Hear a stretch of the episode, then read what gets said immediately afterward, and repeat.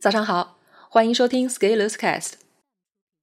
今天和大家分享的文章题目是：能力很强的人更要团队作战。能力很强的人往往具备单打独斗的能力，这既是长处也是短处。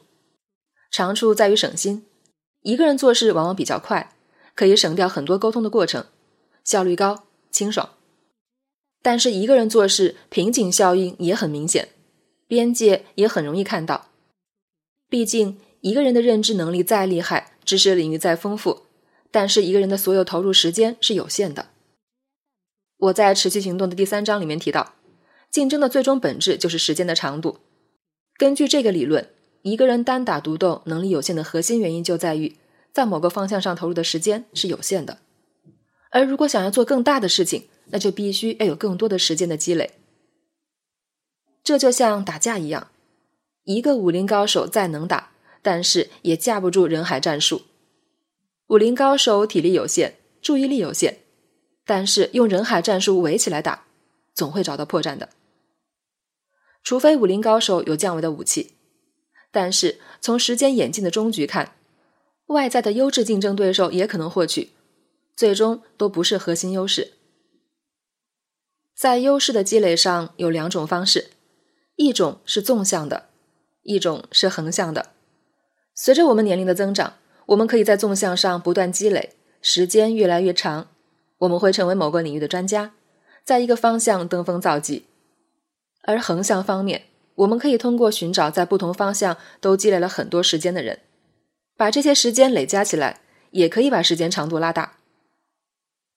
以前我会认为，真正的高手都是绝世独立的。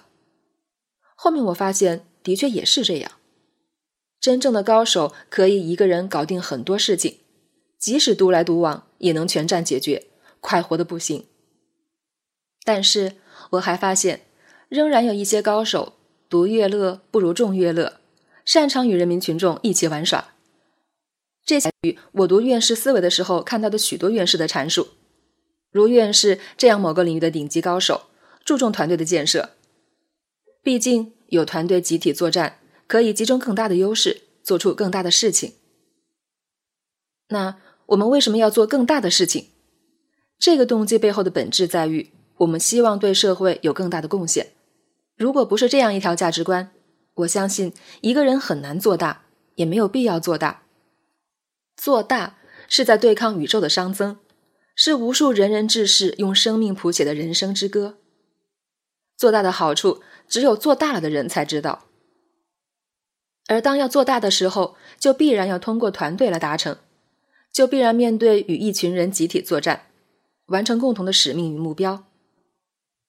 如果没有这些东西的引导，一群人的时间就是一堆垃圾的时间，一群人的组合就是乌合之众。团队作战最幸福也是最痛苦的，就在于人与人的磨合。毕竟每个人都会有不同的想法，所以团队作战就是一只磨人的小妖精。如果你做得好，就像驾驭了火，可以发电，产生持续动力；但是如果做得不好，就会产生无穷无尽的烦心事儿。很多高手正是因为经历过这些，最终选择了自己独行，一个人过得开心，闲云野鹤。但是仍然有人能够不断的拓展边界。找到正确的人，组成团队，共同奋战。我们有权利选择自己想要的生活，而自己要的生活，其实就在我们的欲望、能力以及限制条件下多次迭代后的稳定状态。如果我们在不断成长，能力在提升，欲望在提升，限制在改变，那我们最终有一个时刻，还是需要团队作战的。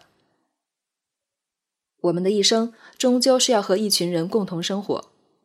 我们的幸福感需要有社会支持系统，而从这个角度看，我们要思考我们的支持系统从哪里来，有谁会持续支持我们，我们怎么去换得他人的支持？